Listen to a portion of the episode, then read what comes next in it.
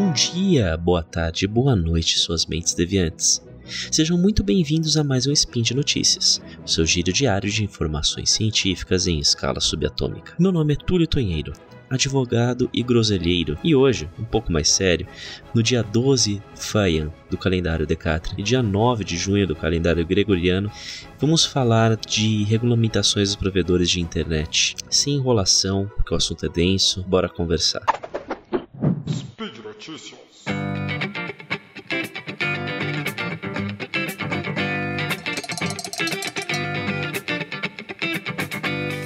O projeto de lei número dois mil e trinta de dois mil e vinte e dois, ele também é conhecido por aí como o P L das fake news. Mas será que é isso mesmo? Antes de entrarmos direto no próprio projeto de lei, acho legal que a gente lembrar um pouco da evolução da internet. Para quem não viveu ou quem não se lembra, a internet teve início no Brasil por volta de mil novecentos e noventa e cinco, quando a Embratel ela estabeleceu em definitivo seu serviço de provedor de acesso, à internet no caso. Quando tudo era ainda mato, e guaraná com rolha, né? Era difícil obter um domínio na internet. Não existiam servidores e provedores no estilo, sei lá, da Golderi, por exemplo. Não existiam mecanismos, mecanismos de busca, como Google e Yahoo. E as pessoas chegavam aos sites muito por propaganda de boca a boca. Era muito comum existirem sites que serviam como enciclopédias de links, ou as pessoas simplesmente decoravam os endereços e digitavam manualmente nas barras de endereço dos seus navegadores. Nessa época, regulação de conteúdo era simplesmente zero. E eu, quando criança e adolescente, acessei diversos sites cujo conteúdo era completamente ilegal, criminoso e abjeto. Tudo o que hoje as pessoas acreditam que existem na Deep Web ou na Dark Web existia para acesso amplo e restrito na época. Quem era dessa época deve se lembrar que sites como Demônio ponto com ou Assustador ponto com ponto b r, é, onde fotos gráficas de pessoas mortas, assassinatos, desmembramentos e mortes de famosos eram acessados sem qualquer restrição. Uh, foi assim que, diga-se, ficaram famosas as fotos da morte dos integrantes da banda Mamonas Assassinas. Entrar em um bate-papo também era uma coisa muito perigosa. Embora hoje em dia ainda seja ainda mais fácil acessar, acessar conteúdo pornográfico na internet, mesmo esses sites ainda possuem algum tipo de filtro nas questões em que são apresentadas, para que não haja lá violência sexual, pornografia infantil. No começo da internet não havia qualquer controle quanto a isso. Entrar no bate-papo do U O L, por exemplo, estava é, claro que você ia ver compartilhamento de imagens, ia ser bombardeado com imagens de pornografia infantil explícita. Isso acontecia mesmo, gente. Com a primeira rede social, o Orkut, também não era incomum encontrar grupos de compartilhamento de ódio e ideias das mais agressivas. Eu mesmo lembro que, por muito tempo, eu tentava denunciar esses conteúdos e derrubar eles. Um que eu me lembro bem era uma comunidade chamada Cachorro Eu Mato a Pau, onde eram divulgados diariamente vídeos de execuções e torturas de animais, como gatos sendo queimados vivos ou cachorros sendo afogados. E assim, por vários anos foi, até a virada dos anos dois mil. Em dois mil e dois, a Anatel abriu uma consulta pública para discussão de aspectos relevantes para o uso dos serviços e redes de telecomunicação no acesso a serviços de internet. Já naquela época se discutia a importância imediata de se regular a internet e evitar situações como as vistas anteriormente aqui no episódio. Em dois mil e três, por meio do decreto quatro mil oitocentos e vinte e nove, chegou a ser criado um comitê gestor de internet no Brasil, que tinha dentro da sua tribu- das suas atribuições promover estudos e normas de segurança na internet, mas isso não foi suficiente. Faltavam leis claras com delimitação de responsabilidade civil e penal.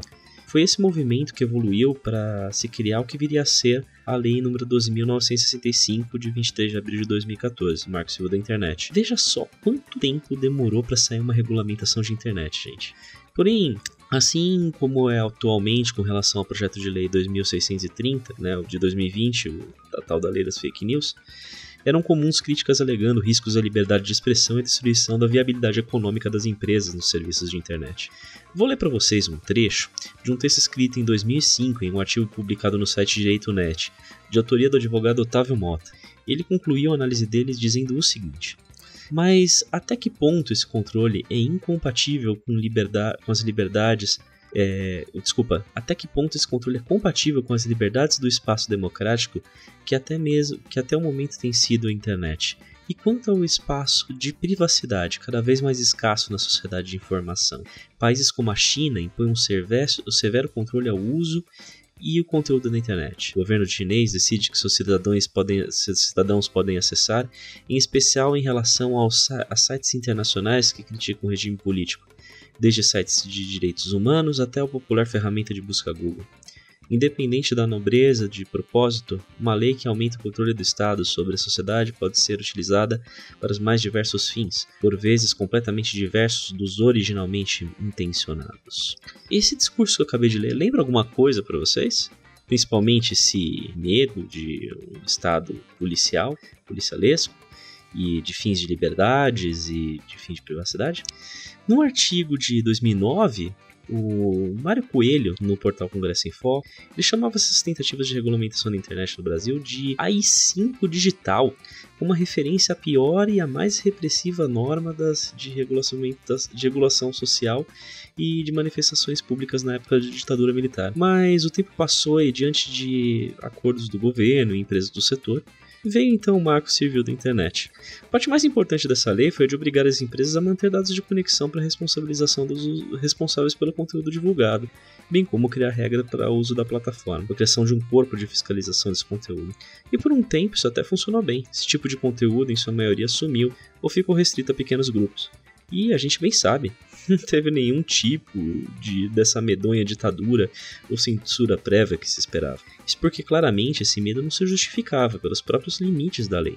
O Marco Civil ele deixou claro que as empresas não seriam responsabilizadas por conteúdo divulgado por terceiros dentro das plataformas. Assim, alguém se publicasse um vídeo expondo a imagem e a honra de alguém, por exemplo, deveria ser apagado após uma ordem judicial. Somente se a empresa não cumprisse essa ordem que seria responsabilizada. É o que está nos artigos dezoito a vinte e um do Marco Civil. Mas novamente tudo mudou com o avanço da internet, especialmente quando passaram a vigorar os algoritmos de sugestão de conteúdo. Na economia de atenção que hoje existe nas redes sociais, quanto mais tempo você passa nas redes, melhor. Os provedores de conteúdo, e nisso se incluem todo tipo de site, desde canais de notícias, redes sociais, canais de hospedagem de vídeos, tais como Twitter, Facebook, YouTube e TikTok, eles se aproveitam disso para publicar anúncios de produtos e serviços, os quais são sua principal fonte de renda. Os conteúdos que mais viralizam nas plataformas são aqueles criados para gerar engajamento do público, e normalmente são os conteúdos sensacionalistas, de ódio ou que apelam para curiosidade ou espanto que chamam mais atenção. Foi com base nisso que existem diversos canais especializados em criar conteúdo com o chamado clickbait, onde se faz afirmações absurdas nos títulos em caixa alta, e muitas vezes sem que o conteúdo sequer reflita o título. Alertas de medo, como teorias da conspiração, vídeos prometendo fatos desconhecidos, polêmicas de celebridade, tudo isso viraliza. Às vezes, em canais como Five Minute Crafts, Five Minute Crafts, perdão, por exemplo, que aliás é uma rede enorme de canais com conteúdo copiado e por várias vezes republicado, que não se coisas inúteis, como uma pessoa usa assento sanitário como apoio de prato para comer. E sim, isso é um exemplo real, exatamente para poder gerar visualização por ódio ao conteúdo e assim ganhar mais dinheiro. E se aproveitando disso, também tivemos diversos ataques direcionados a crianças. O exemplo mais conhecido é o que recebeu o nome de Elsa Gate. Depois do sucesso do filme Frozen, estouraram na internet diversos canais de conteúdo duvidoso, com adultos vestidos como personagens de filmes e desenhos infantis, como a própria Elsa, do filme Frozen, o Homem-Aranha e vários outros, onde o conteúdo simulava o que parecia ser uma brincadeira de criança, porém com interações nada infantis, desde piadas escatológicas, conteúdo assustador ou situação de violência física, moral ou até sexual. Esse conteúdo engan- ele enganava as barreiras dos algoritmos a usar elementos infantis para atrair cliques e tempo de exibição das plataformas. Por ser um conteúdo, entre aspas, proibido, as crianças gostavam e voltavam a assistir sempre. E novamente, hoje em dia temos novamente animais sendo machucados. Uma das modas atuais são, res- são resgates de animais falsificados, onde, por exemplo, pessoas colam pedras ou conchas nas costas de, de tartarugas, né, no casco, e depois gravam elas sendo arrancadas, como se estivessem ajudando os animais. Mais uma vez, esses são, conteúdo- são os conteúdos mais acessados e, por isso, os mais indicados pelos algoritmos das redes sociais. Com isso, vendendo mais espaço publicitário, as empresas lucram mais. Veja bem, galera, o assunto ele é espinhoso e o conteúdo que eu citei assusta bastante. E é por isso mesmo que a internet não pode ficar solta sem regulamentação. todo assunto na vida das pessoas numa sociedade é regulamentado. Não se deixa de criar normas de trânsito alegando a impossibilidade de restrição de liberdade de ir e vir, por exemplo. Se faz isso para evitar acidentes e mortes. E diga-se que o projeto de número dois mil seiscentos e trinta de dois mil e vinte não é qualquer vilão absurdo. Ele cria mecanismos para aplicar aos provedores de internet regras que hoje já se aplicam, por exemplo, a todo tipo de empresa de mídia, como rádio, televisão, mídias impressas, jornais, revistas.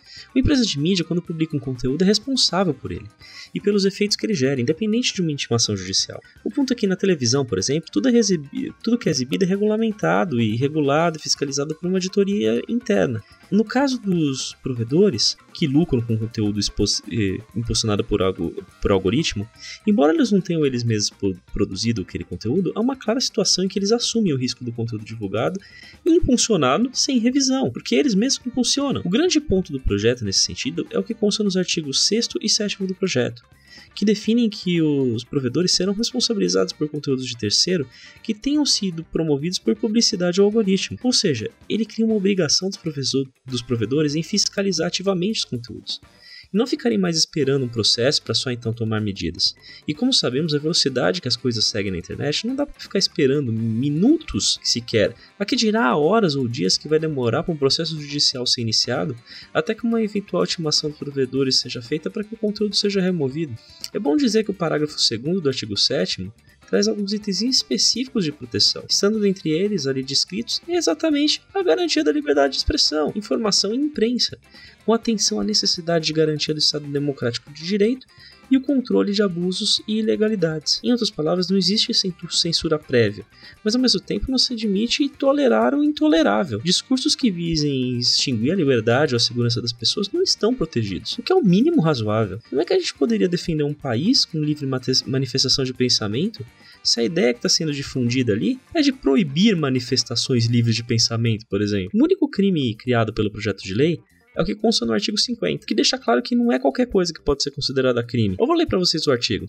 O artigo cinquenta diz o seguinte: promover ou financiar pessoalmente ou por meio de terceiros, mediante uso de conta automatizada e outros meios ou expedientes não fornecidos diretamente pelo provedor de aplicação de internet, divulgação em massa de mensagens que contenham fato que sabem verídico, que seja capaz de comprometer a rigidez do processo eleitoral, o que possa causar dano à integridade física e seja passível de sanção criminal. E esse aqui é, é o que efetivamente bate em notícias falsas. E veja, e deixa claro que não se pode só ser apenado é, qualquer coisa, né? Ele vai ser apenado quem estiver de fato divulgando uma notícia falsa em massa e que tenha essas situações de, de causar dano. Embora eu já preveja também que a aplicação desse crime possa ser aplicada em dolo eventual, né? Uma pessoa assume o risco de estar cometendo crime, não se importando em analisar se a notícia divulgada é falsa ou não. E também o que seria divulgação em massa, né? Não seria, talvez, utilizar um espaço de internet com alta capacidade de, de se replicar e compartilhar? Complicado, o artigo merecia uma melhor escrita. É verdade, mas pelo menos melhor que nada, que é o que a gente tem hoje. E tirando essa parte, outro ponto importante da lei é a tentativa de resgate ao respeito dos direitos autorais. Como você com certeza sabe, os principais conteúdos da internet são feitos replicando os materiais tradicionais de outras, de outras mídias, onde as pessoas narram em seus vídeos, podcasts ou mesmo em prints, conteúdo exclusivo, por exemplo, de canais de notícia, tal. E porque eu vou dar um exemplo, Maurício Ricardo no YouTube e o podcast Mês de Delírio em Brasília. Aliás, salve Maurício, abraço Daltro e Cristiano, seu lixo. Assim, o projeto de lei que prevê parte da receita nos portais de internet, ele prevê que seja destinado uma parte desse, dessa receita para pagar as mídias, os criadores de conteúdo pelo uso dessas informações. Isso em nada afeta qualquer liberdade, embora muita gente queira criticar as mídias tradicionais, é fato que elas ainda são fonte da maior parte da informação confiável, e por isso parece razoável que ao menos sejam remuneradas pelo trabalho que fazem. Finalizando, é claro que não dá aqui nesse spin para ficar destrinchando o projeto de lei inteiro. Você não precisa concordar com o ponto de vista, é claro, mas independente da sua posição ideológica, olhe bem para a situação e veja como é que ela está, não dá para permanecer. Eu vou deixar na descrição desse episódio um link que dá acesso ao conteúdo integral do projeto, até que, onde ele tinha sido aprovado antes das emendas que antecederam a tentativa de votação com urgência. essas emendas ainda estão sob análise e não estão integradas ainda no texto. E o texto é muito longo, é difícil de entender, mas se vocês tiverem interesse em ler com calma, vocês vão ver que não é nenhum bicho de sete cabeças. E vocês querendo, podem vir conversar comigo nos comentários no tu, ou no Twitter, que eu vou ter o maior prazer de conversar sobre o assunto com vocês. E esse assunto é denso, e por hoje é só. Como sempre, todas as notícias e conteúdos citados nesse episódio estão em links na descrição e na publicação, podendo compartilhar esse episódio. É com informação e debate justo que podemos mudar o país. E por fim, lembro mais uma vez que esse podcast só é possível acontecer por conta do seu apoio no Patronato, no, do SciCast no Patreon, Padrim e PicPay. Um abraço, um beijo do gordo, lute pela democracia e pela liberdade de informação e da nossa sanidade mental na internet. Falou, galera!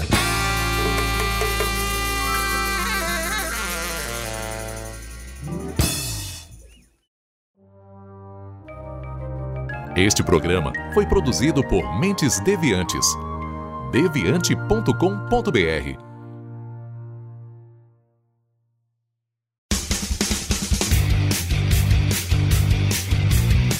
Cortes, edição de podcast.